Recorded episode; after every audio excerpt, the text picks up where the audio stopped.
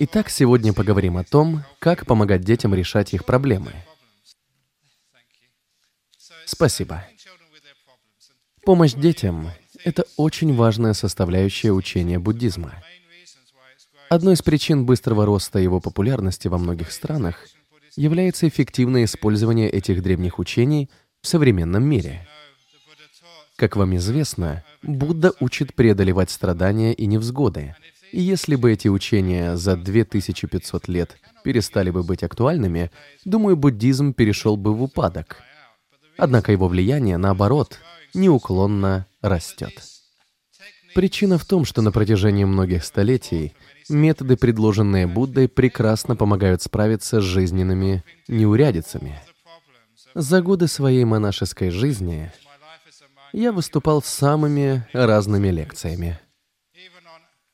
Однажды я должен был участвовать в радиопередаче в Перте, и только в студии узнал, что должен говорить на так называемые взрослые темы.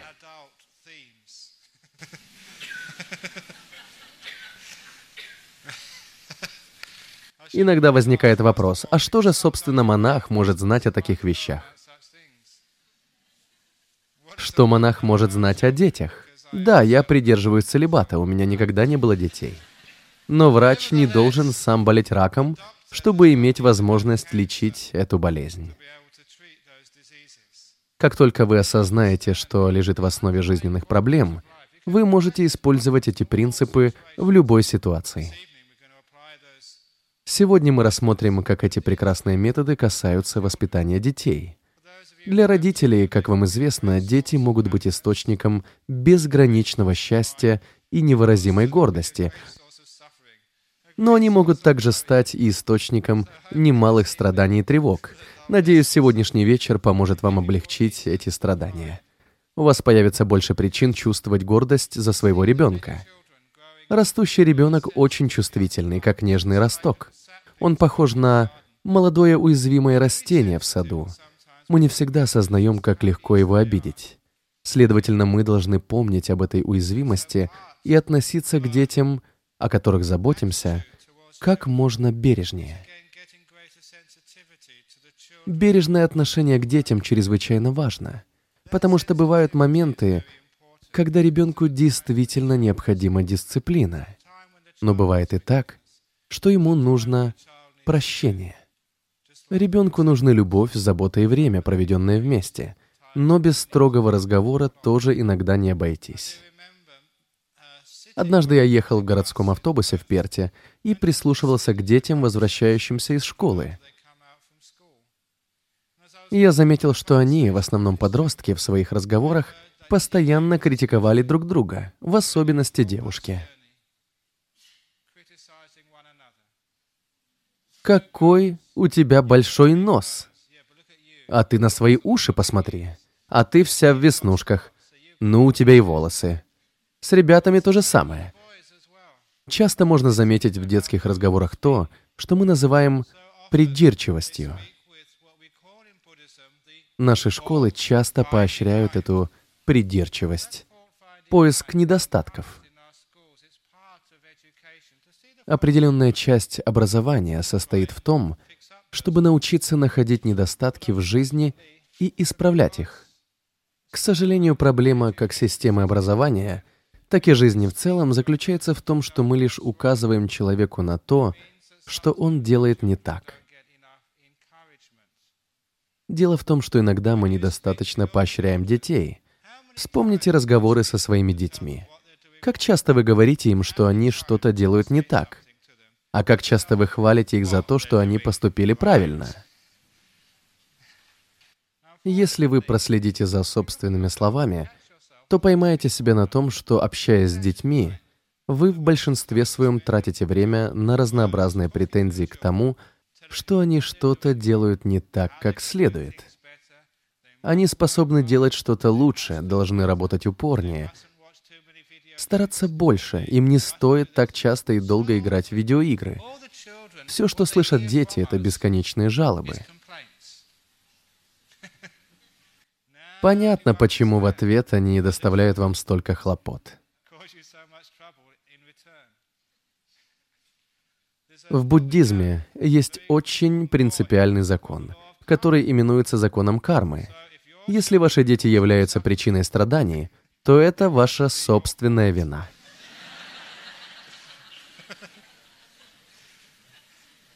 Речь идет о том, что не нужно во всем винить детей. Причиной невзгод являются и ваши действия тоже. Мой учитель Аджанча когда-то упоминал давнюю пословицу, которую я тоже использую при разных обстоятельствах, когда говорю о поиске вины и привычке жаловаться. Аджанча, мой великий учитель, всегда говорил, не нужно ни на что жаловаться. Жаловаться или обвинять кого-то в своих неурядицах — это все равно, что чесать голову, чувствуя зуд в нижней части тела. Думаю, значение этой мудрой пословицы вам понятно. Если вы чешете голову, имея зуд в другом месте, вы получаете два зуда по цене одного. То есть вы чешете не в том месте. Если ваши дети являются причиной проблем и хлопот, не вините их, а лучше попробуйте поискать способы разобраться в ситуации, помочь вашим детям преодолеть их проблемы, которые в действительности являются следствием ваших собственных действий. Поэтому в сегодняшней лекции речь идет о помощи детям. Ведь помогая детям справиться с их проблемами, мы одновременно помогаем и кому-то еще. Пожалуй, есть смысл немного изменить ее название. Помогите детям преодолеть ваши проблемы. Дело в том, что именно это мы получаем, когда мы ободряем детей и стараемся чаще их хвалить, поддерживаем их. Хочу привести пример из своего учительского опыта. Я действительно преподавал в старшей школе в течение года, пока зов души не стал таким сильным, что я решил сделать перерыв на несколько лет и стать монахом. Кстати, одной из причин, почему я отправился именно в Таиланд, было то, что в Таиланде есть традиция временного посвящения в монахи. Я думал, что побуду монахом где-то год или два. Однако оказалось, что мне очень повезло, потому что как только я стал монахом, я сразу понял, что именно так и хотел бы провести остаток своей жизни. Ведь став монахом, я могу помогать людям, становясь одновременно все более счастливым. Можно ли представить себе лучшую карьеру, чем та, где человек счастлив сам и дарит счастье другим? Тем не менее, год или чуть больше я работал школьным учителем. Я только начал преподавать математику в новой школе, когда узнал, что один из учеников за прошлый год получил самый низкий результат в классе по моему предмету и вообще не имел к математике никакого таланта. Но ведь я, имея бунтарскую натуру, как в юности, так и став монахом, всегда старался смотреть на все по-другому. Я всегда ищу другие пути к успеху. Не люблю ходить по проторенным дорожкам, если есть возможность что-то изменить. Так что я не поверил, что этот парень не способен разобраться в математике. Я решил провести небольшой эксперимент. В течение учебного года я оставлял этого парня на дополнительные занятия после уроков. Я уделял ему максимум внимания, объяснял непонятное, подбадривал. Когда у него хоть что-то получалось, я хвалил его, каждый раз приговаривая «хорошо, очень хорошо, ты молодец, ты правильно понял». Согласен, это было не совсем честно по отношению к другим ученикам того класса, ведь я уделял тому парню особое внимание. Но прошел год, и знаете, что произошло на экзамене в конце учебного года? Тот парень получил самый высокий балл. Я доказал ему и себе, что не существует такого понятия, как человек, не имеющий способности к математике. Не существует такого понятия, как ребенок, который не имеет способности к английскому. Такие дети просто убеждены, что не имеют тех или иных способностей из-за плохих оценок, из-за критики, из-за того, что их родители или учителя так часто говорили им об этом, пока в конце концов они сами в это не поверили. Именно поэтому у них ничего не получалось. Это тоже часть обучения.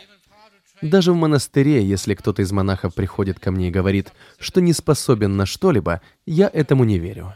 Я просто уделяю этому человеку немного больше внимания, и со временем у него все получается лучше, чем у меня самого.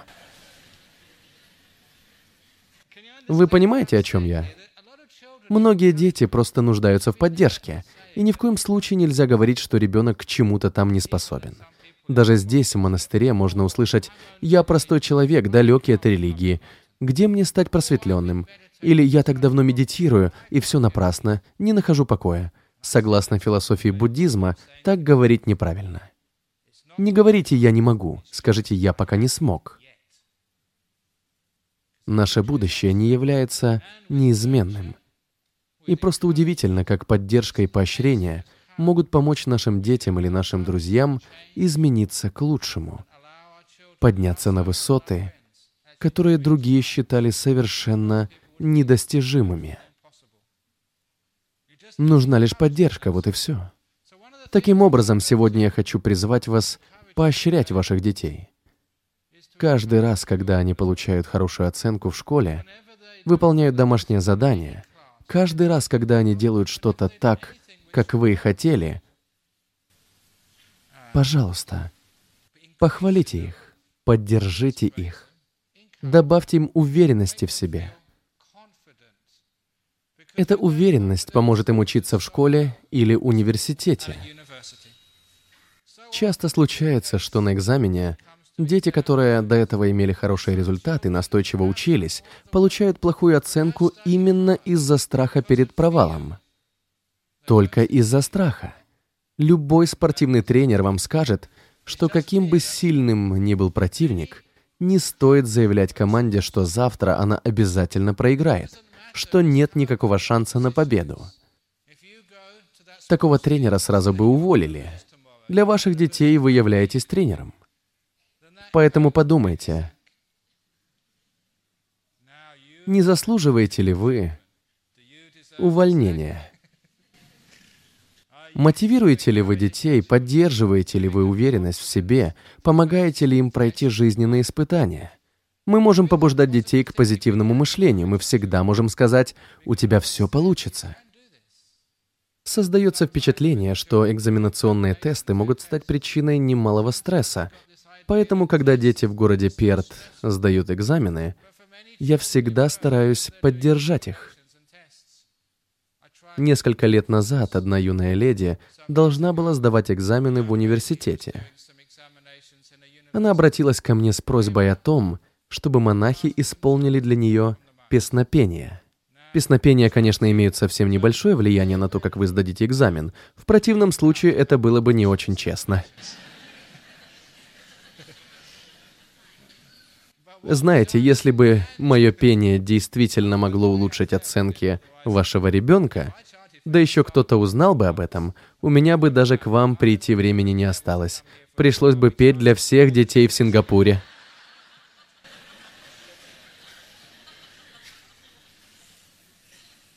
Впрочем, для этой студентки мы сделали исключение, полагая, что песнопения помогут ей чувствовать себя увереннее, а это позволит ей расслабиться на экзамене. Больше я ее не видел. Она так и не поведала нам, как все прошло. Зато пришли ее друзья. Они сказали, что экзамен она провалила, и теперь рассказывает всем и всюду, какие бесполезные монахи у Аджана Брама в монастыре. Не думаю, что в этом была моя вина. Поскольку, по словам ее друзей, она была любительницей вечеринок и все свое время проводила в ночных клубах, учиться даже и не пыталась, надеясь, что монахи своими песнопениями обо всем позаботятся. Учиться очень важно, поэтому побуждайте своих детей учиться, но и помогайте им быть уверенными в себе. Я часто с успехом использую еще один способ это сделать. Состоит он в том, что дети из Перта должны сравнивать экзамены с игрой в футбол, теннис или баскетбол. В конце концов, не похожи ли экзамены на спортивные соревнования? Или, скажем, на видеоигру, где нужно приложить максимум усилий, чтобы побить рекорд. Таким образом, я стараюсь показать детям, что экзамен может вызвать такой же азарт, как и видеоигры, когда они часами пытаются побить рекорд, стараются достичь определенного уровня, потому что это весело. Так в чем же разница между видеоигрой и экзаменом в школе или в университете? Вы прилагаете максимум усилий, вы соперничаете с чем-то или с кем-то, с другими или с самим собой. Дело в том, что, играя в видеоигру, мы осознаем, что даже если мы проигрываем, не беда, это еще не конец света. К сожалению, экзамены мы воспринимаем не как развлечение, а как нечто очень серьезное, типа конца света в случае провала. Именно по этой причине дети так переживают из-за экзаменов. Они боятся, что не сдадут. Они идут на экзамен настолько напряженные, что не могут проявить свой потенциал. Я же стараюсь убедить детей, что экзамены — это как игра, только в жизни. Что они, конечно, важны, как и любое другое жизненное испытание. Но это не вопрос жизни и смерти. Нечего бояться. Надо понять, что на экзамене может быть весело — можно почувствовать азарт, радость от успеха. Когда экзамен превращается в удовольствие, то и оценка превращается в удовольствие. Дети становятся послушными, улучшается их поведение. Люди слушают мои лекции, если это весело, поэтому я и шучу. Это кажется пустяком, но шутки могут скрывать большой смысл — еще когда я работал учителем, в конце учебного года я должен был составить экзаменационное задание по математике. Но я же Аджан Брам.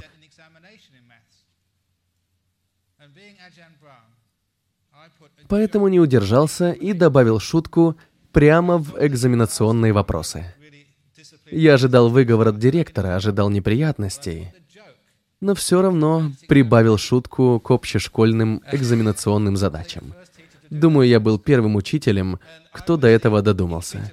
Я был одним из тех, кто проводил этот экзамен, поэтому наблюдал, как дети заходили и получали задания.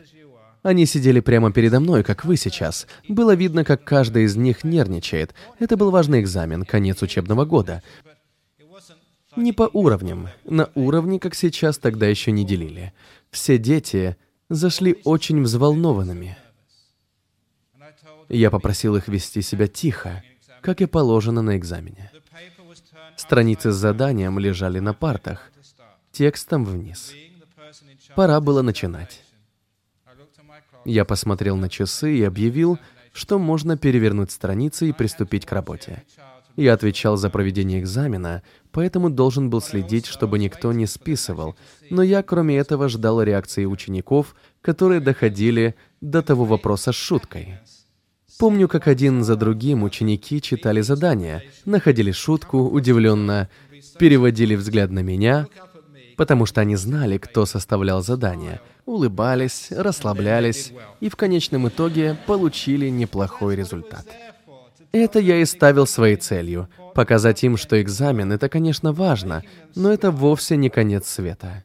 Вынудив их улыбнуться, я помог им расслабиться, и это улучшило их работу.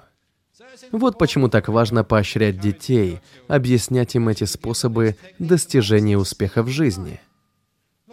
Сами подумайте, какой, например, работодатель возьмет на работу кандидата, который пришел на собеседование нервный. Человек должен работать в коллективе, им нужен тот, кто сможет спокойно и целеустремленно работать, и вместе с тем составить приятную компанию коллегам. Те, кому весело работать вместе, могут сделать гораздо больше. Детей нужно учить тому, что экзамены — это развлечение, вроде видеоигры. Это как в спорте, просто еще один матч.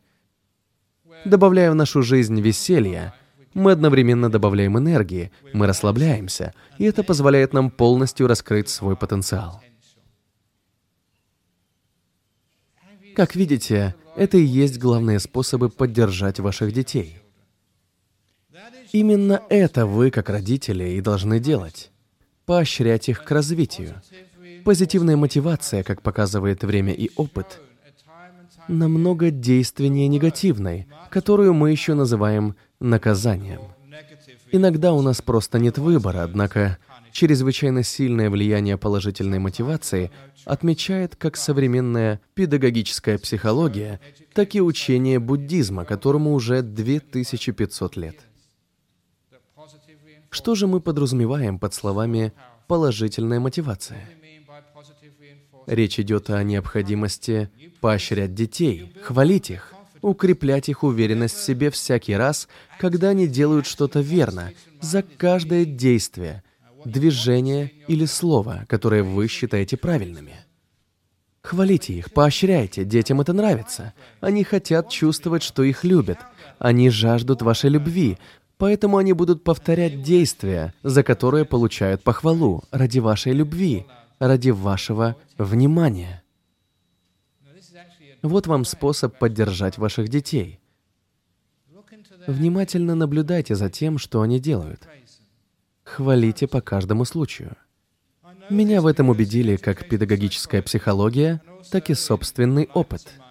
За годы монашеской жизни мне не раз приходилось видеть примеры этого, а прочитанные статьи подтверждали мою правоту, мое собственное понимание возрастной психологии.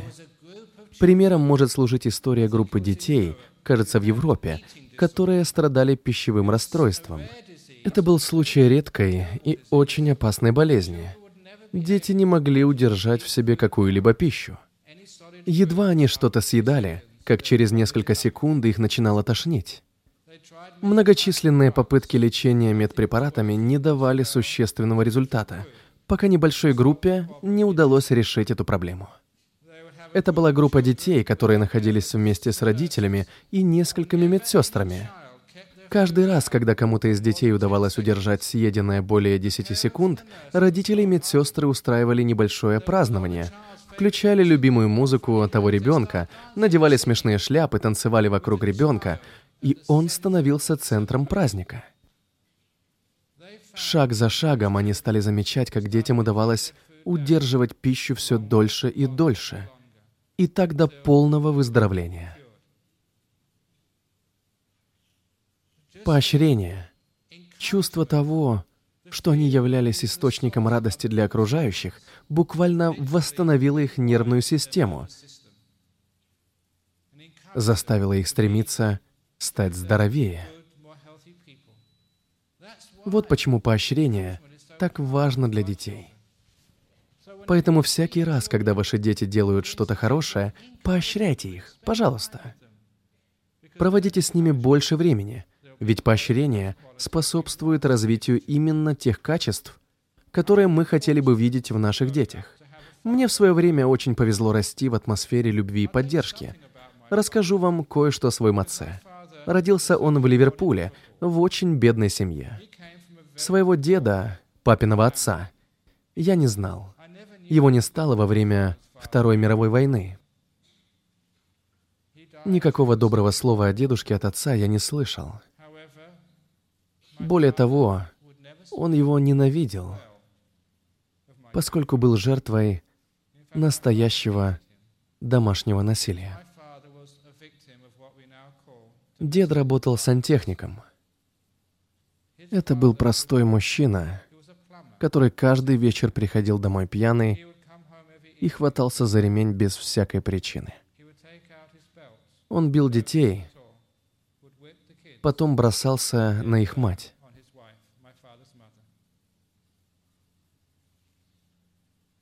В результате мой отец, испытывавший на себе беспричинные побои, видевший страдания своей матери, всю ту жестокость со стороны пьяного человека, рассказал мне, как он еще тогда в детстве принял одно решение.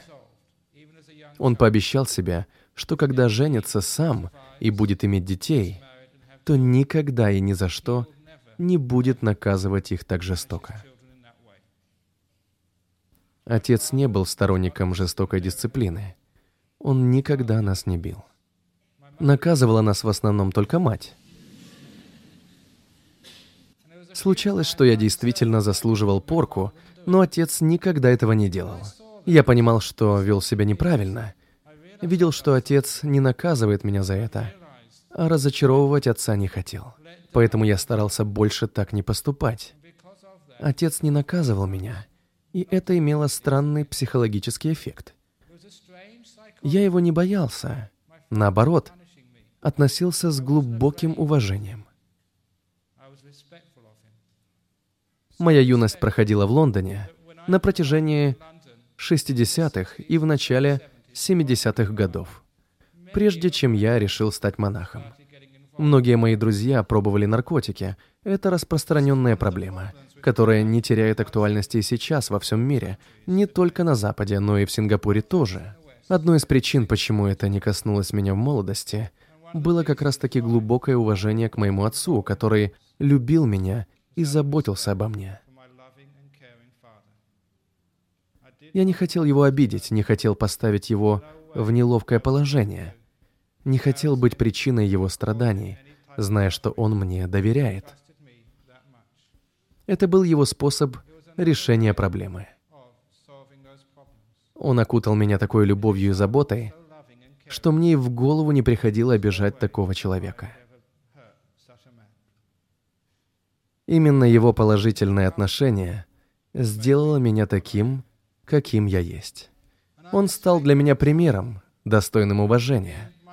Как вы думаете, каким должно быть наказание, если в нашем монастыре в Перте монах совершит ошибку? В монастыре правила строгие. Если монах совершит ошибку, оступится... Вот, например, был однажды один молодой монах, Анагарика, как мы традиционно называем новичков из Сингапура. Когда он впервые приехал в монастырь и начал учиться, пробыв в монастыре всего две или три недели, он умудрился разбить нашу машину, довольно дорогую, между прочим.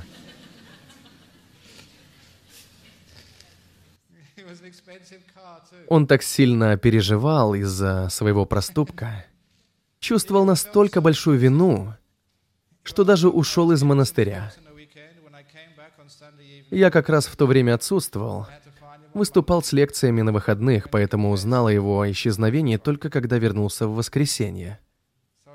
Нашли мы его в понедельник. Он признался в содеянном, даже расплакался. Тогда пришлось назначить ему наказание. Я назначил ему 50 поглаживаний кошки. Знаете, о чем я? В монастыре у нас есть кошка, поэтому он должен был погладить ее 50 раз.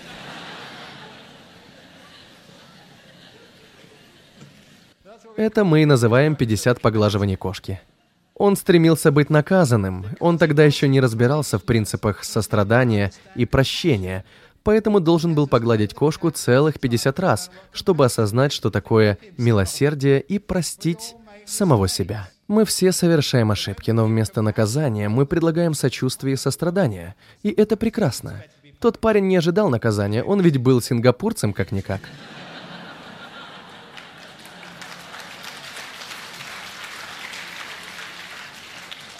Вместо этого он услышал от меня, что все хорошо, что есть более важные вещи. Сочувствие к человеку важнее автомобиля. Согласно принципам буддизма, проявление сострадания, доброты, прощения, любви, чувства товарищества гораздо важнее автомобилей. Можно разбить сколько угодно машин, но не собственную веру в учение Будды – Услышав это от меня, он успокоился, а когда успокоился, больше машин не разбивал. Если бы я наказал его в следующий раз, сев за руль, он бы так переживал и боялся, что это могло бы снова привести к аварии. Понимаете, именно страх становится причиной неудач у наших детей. Страх мешает нам делать то, к чему мы стремимся. Страх мешает нам даже доверять родителям, любить их, заботиться о них. Страх мешает родителям быть примером для детей. Пожалуйста, не заставляйте детей бояться вас. Любовь, доброта, милосердие, которое нес людям Будда, это не просто теория, не легенда из далекого прошлого. Это то, что работает сегодня так же, как много лет назад.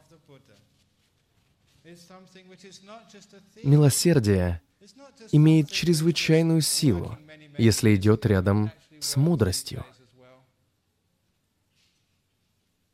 Мудрость и милосердие всегда должны действовать вместе. Будьте настойчивы, но милосердно настойчивы. Устанавливайте границы, но не забывайте о сострадании и доброте. Поощряйте детей, поддерживайте их. Вообще-то отцовство похоже на работу садовника, сеющего семена, который потом наблюдает за ростом растения и заботится о нем. В этом и состоит ваша задача. Мы все хотим, чтобы наши дети были самыми успешными. А сколько детей в классе, где их 30, могут стать лучшими учениками?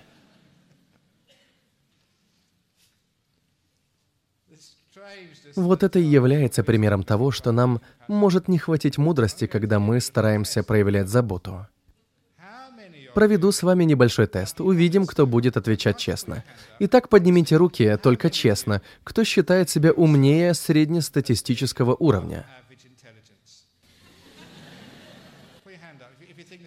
Поднимите руку. Все, не правда ли? Но, конечно, только половина из вас может иметь интеллект выше среднего. Соответственно, интеллект второй половины ниже.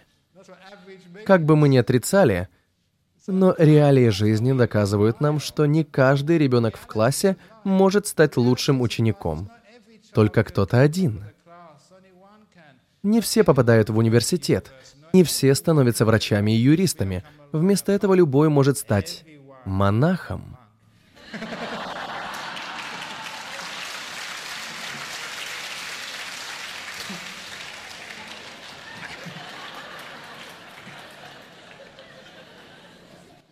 Я думаю, что это прекрасно.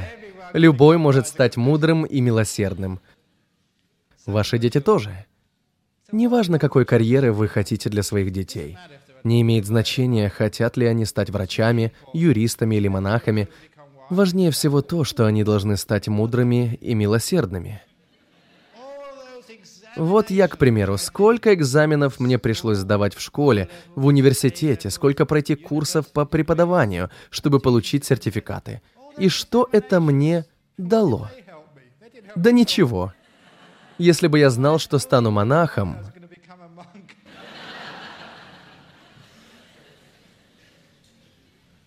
К чему я веду? Если ваш ребенок не получает самые высокие Спасибо. Очень благодарен. Я смеюсь над собственными шутками. Счастлив, как щенок. То, что ваш ребенок не получает наивысший балл, не делает из него неудачника. Объясняйте это детям, пожалуйста. Ведь дети часто работают вовсю, только ради того, чтобы не разочаровать родителей.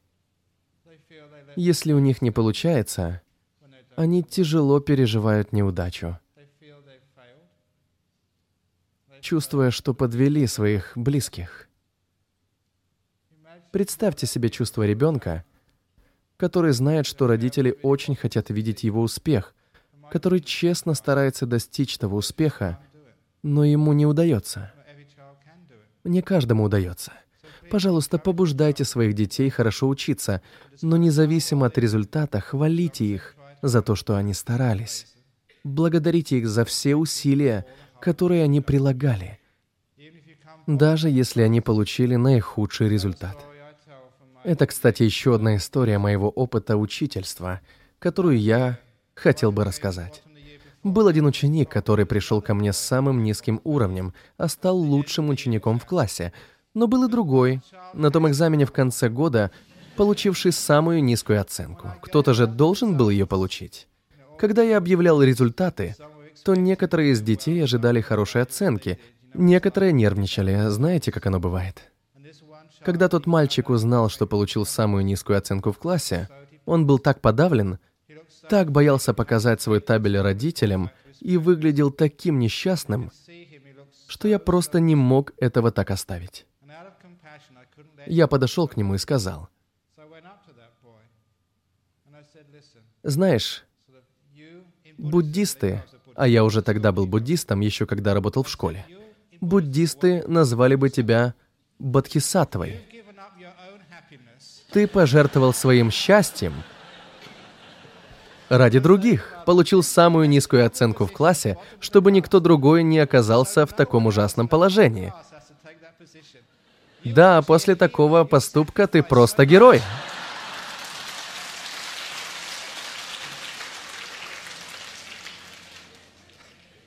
Малыш, видимо, решил, что я сошел с ума.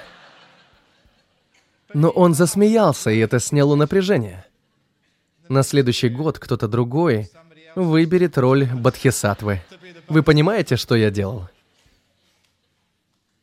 Я объяснял, что поскольку в следующий раз это будет кто-то другой, то это еще не конец света. Если бы я сказал, что это ужасный результат, если бы последовало наказание, дети бы очень переживали, обижались и чувствовали себя неудачниками.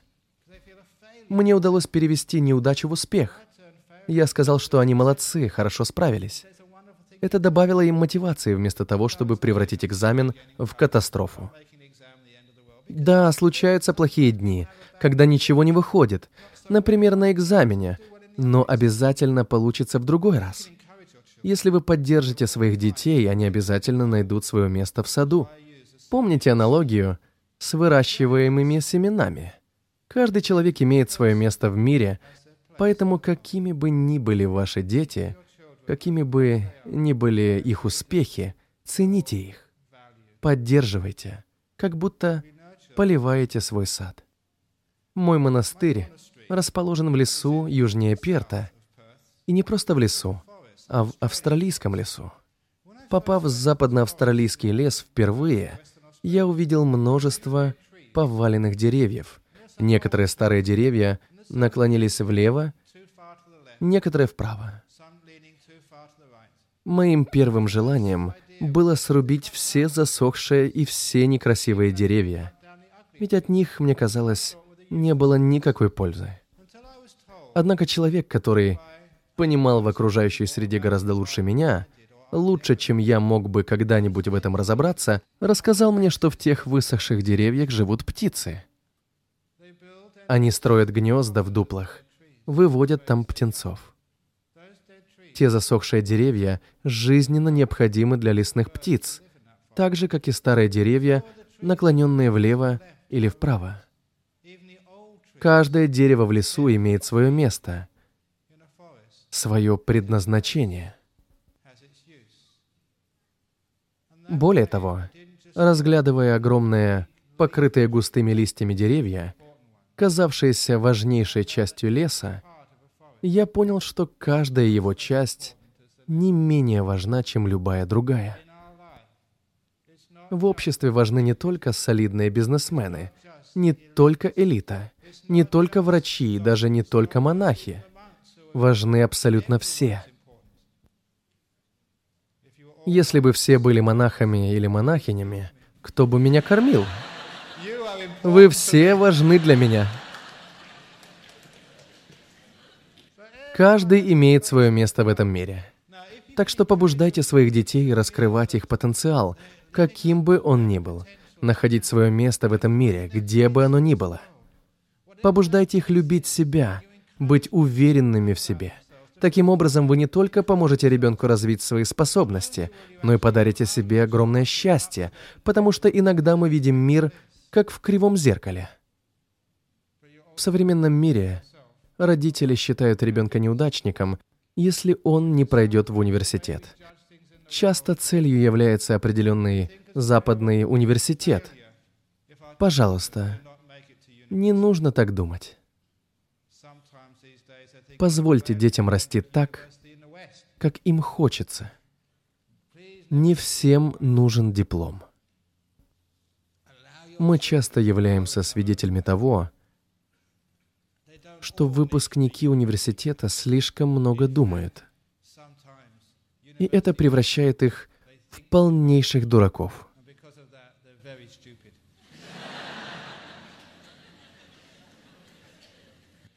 Сколько мы уже видели так называемых экспертов, которые вызывают только беспорядки во всем мире. Уверенные в своей всеосведомленности, они, однако, совсем лишены чувств. Я недавно был очень растроган, когда меня пригласили выступить с речью на тему горя, смерти, умирания, особенно горе от потери, на большой всеавстралийской конференции, которая проводилась в городе Перт, вблизи которого я живу. Там собрались профессора, преподаватели, гости из других стран, все эксперты в своих сферах, все с кучей научных степеней. Во время моего выступления царила тишина. Я говорил о том, что они никогда не слышали в аудиториях, на лекциях им об этом не рассказывали. Когда пришло время задавать вопросы, кто-то из аудитории обратился к очень известному профессору, сидевшему рядом со мной. Указав на меня, профессор ответил, «Спросите у эксперта». Это было очень трогательно. Меня назвали экспертом в сфере, в которой у меня нет ни одного диплома. Я вообще-то изучал теоретическую физику, которая не имеет никакого отношения к горю, потере или воспитанию детей. Кстати, меня недавно, собственно, сегодня утром спросили, «Вы говорите на такие разные темы. Как у вас получается, что все, что вы говорите, так разумно? Откуда у вас столько мудрости?» В прошлый раз в Сингапуре я уже рассказывал, как один посетитель напомнил мне о моем выступлении два года назад на конференции по вопросам транспорта в Перте. Мне все интересно. Даже грузовые перевозки. Было довольно странно видеть буддийского монаха среди инженеров, транспортников и дорожников. Но они в своих выступлениях рассказывали о транспортных перевозках. А я в своем выступлении говорил о буддизме и транспортных перевозках. Я уже совсем забыл об этой конференции, но два месяца назад мне о ней напомнили, рассказав о статье, которая вышла под названием «Дзен и искусство транспортировки».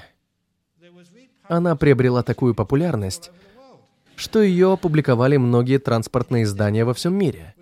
Мужчина еще добавил, что говорил со своим приятелем, экспертом в той сфере, одним из тех, кто получает немалые деньги от правительства за решение транспортных проблем. По его словам, тот приятель, тот консультант заявил, «Ого, тот монах действительно знает, о чем говорит. Признаюсь, я ничего не знаю о транспортировке, о которой говорил. Но если вникнуть в проблему, открыть для нее свой ум, внимательно и спокойно поразмышлять над ней, послушать собственное сердце, вы найдете ответы на все вопросы. Выступая по всему миру, я все время говорю об обретении мудрости. И я скажу об этом на конференции, посвященной сочетанию традиций. Не ищите буддийских писаний ни в храмовых, ни в публичных библиотеках.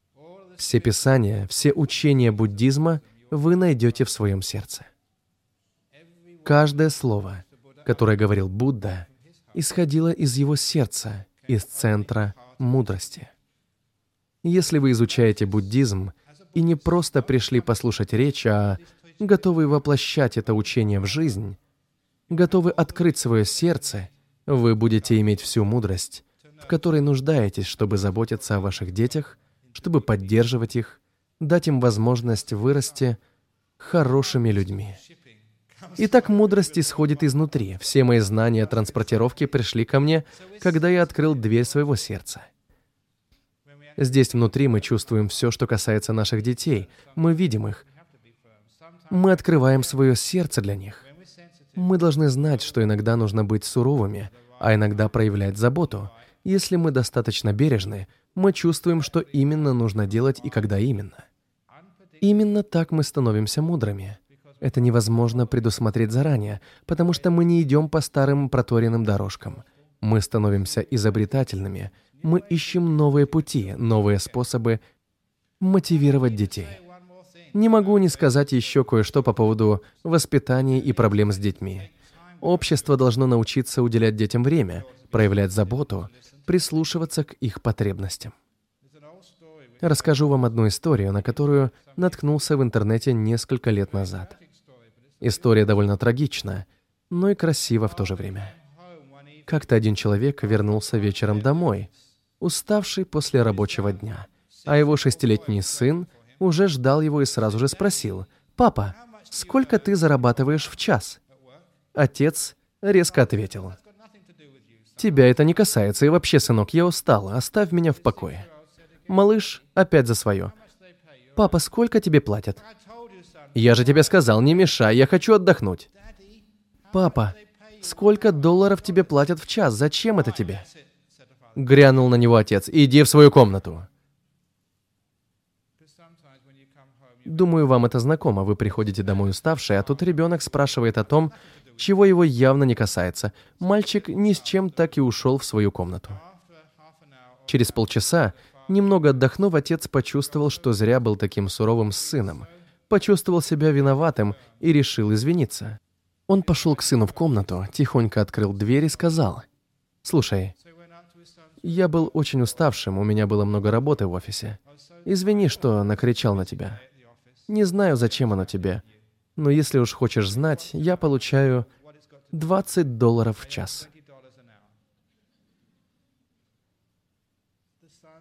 Малыш улыбнулся и спросил, «Папа, а ты можешь одолжить мне 10 долларов?» «Что?» – переспросил отец, намереваясь снова отмахнуться, но вспомнил, что уже огорчил сына и сдержался, сказав, «Не знаю, зачем тебе 10 долларов, но вот, держи». Он вынул из кошелька 10 долларов и отдал их сыну. Мальчик радостно полез под подушку, вытащил оттуда несколько купюр и монет, еще на 10 долларов, и заявил. «Папа, теперь у меня 20 долларов. Можно мне один час твоего времени, пожалуйста?» Думаю, мораль истории вы поняли. Отец так мало времени уделял своему сыну, что малыш решил заплатить 20 долларов, чтобы побыть с ним. Грустно это признавать, но это действительно признак современного общества. Поэтому, пожалуйста, проводите время с детьми. Им это нужно. Время, проведенное с детьми, это всегда хорошо проведенное время. Если вы не делаете этого сейчас, в будущем вам придется проводить гораздо больше времени, решая их проблемы в школе или в других местах. Время, проведенное с детьми, это инвестиция в будущее. Чем больше времени вы проведете вместе сейчас, тем меньше волнений ждет вас в будущем. Таким образом, проводите время вместе, заботьтесь о своих детях, будьте внимательны, старайтесь понять их цели, мотивируйте их, когда это нужно – Хвалите их, заботьтесь о них, развивайте хорошие черты их характера. Не будьте слишком требовательными, особенно в отношении школьных оценок. Детям совсем не обязательно добиваться именно такого успеха, какого хотите вы. Пусть будут успешными так, как того хотел бы Будда. Пусть чувствуют, что их ценят, кем бы они ни были, чем бы они ни занимались. Им не обязательно становиться частью общественной элиты – Жизнь представителей элиты, больших боссов, бывает полна невероятных страданий. Знаете, я и сам иногда жалею о своих удачных лекциях. Лучше бы люди скучали на них и выходили из зала гораздо раньше, или вообще бы не приходили меня слушать. Вот бы легкой стала моя жизнь, я мог бы отдыхать и расслабляться. Иногда именно те, кто добивается успеха, должны выполнять самую тяжелую работу – так вот, во-первых, чем бы ни занимались ваши дети, поддерживайте их, помогайте им любить себя, быть в мире с собой. Это позволит им полностью раскрыть свои возможности, потому что они будут чувствовать себя спокойными. Во-вторых, не требуйте от них слишком многого. Не ставьте им цель достичь невозможного. Цените их, какой бы частью того сада, который мы называем человеческим обществом, они не стали. Помните о сострадании и о поддержке. Любой человек является необходимой частью сообщества. Точно так же, как в одном саду могут расти совершенно разные цветы. Ваш ребенок имеет свое место в этом мире. Дети приходят в этот мир, неся с собой карму прошлого, поэтому есть предел тому, на что они способны. Мы в любом случае должны их поддерживать, поддерживать и поддерживать. что бы ни происходило в их жизни. Если они счастливы, если они в мире с собой, если они стали хорошими, добрыми людьми, вы можете ими гордиться. Я когда-то думал, что моя мать расстроится из-за того, что я, выпускник Кембриджа, имея такое хорошее образование, брошу все и стану монахом. Но она гордится мной. Что бы мы ни делали в этом мире, наши матери гордятся нами. Я когда-то посещал преступников в тюрьмах. Если бы вы знали, что они рассказывали о своих матерях, о том, как матери гордились ими.